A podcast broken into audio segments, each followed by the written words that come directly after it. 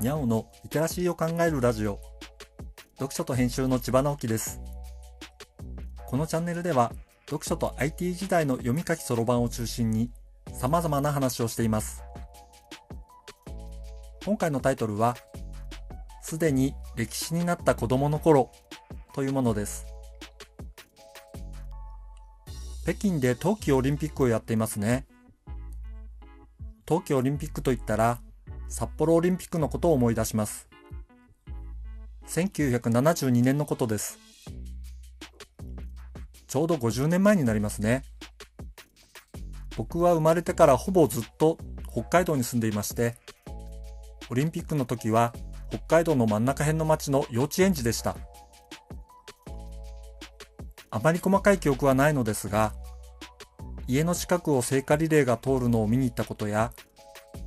幼稚園の隣の市役所に聖火台があって、そこに点火する式典に連れて行かれたこと。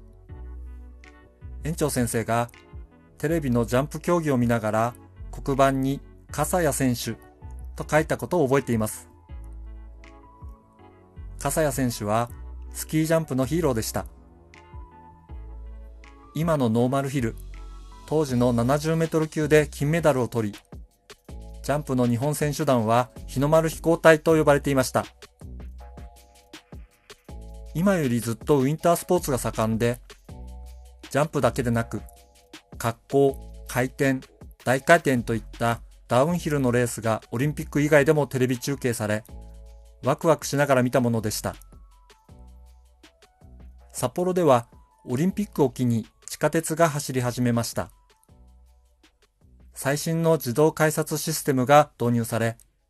小学校では社会見学を兼ねて地下鉄の切符の買い方や改札の通り方を実地で習ったそうです。合わせて地下街もオープンしました。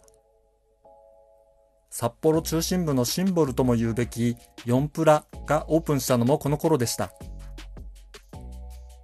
この4プラも先月末50年の歴史の幕を閉じました。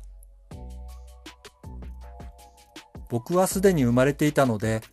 時間的な連続性を持って思い出すことができますが、よく考えると50年経っているわけですよね。歴史の教科書的に考えると、かなり大きな時代の変化になるし、僕より後の世代にしてみたら、大昔ということになりますよね。まだ電話がついていない家が結構あったし、スーパーマーケットが広がり始めて、商品を自分で袋に入れるというのがちょっと珍しい感じだったり、どこの公園に行ってもいつも子供が遊んでいたし、お風呂といえば銭湯という時代でした。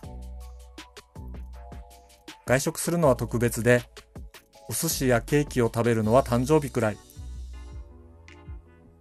大学に行く人は特別で、父の給料が毎年ガンガン上がり、同じくらい物価も上がるのが普通でしたが、今よりも将来に期待を持っていたような気がします。出会いは同じ街が普通。電話もないのにどうやって恋愛が始まっていたのかもよくわかりません。いろいろ不便なことも多かったので、あの時代に戻りたいとは全く思いません。でも考えてみれば、50年のうちの後半20年の変化のスピードは、その前の30年の何倍ものスピードだったようで、価値観がガラッと変わっている感じがします。変化は加速しているようで、この先の10年はもっと大きな変化になることでしょう。できれば変化についていける自分でありたいと思います。そのために新しいことを学び続けなければ。50年。もう年表に乗るような昔のことです。その時代の自分は自分ではないような不思議な気持ちになるのでした。読書と編集では IT を特別なものではなく常識的なリテラシーとして広める活動しています。詳しい内容については概要欄のリンクから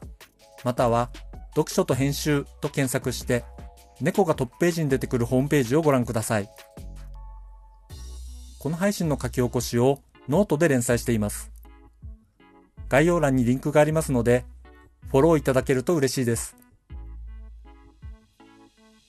今日もワクワクする日でありますように。千葉直樹でした。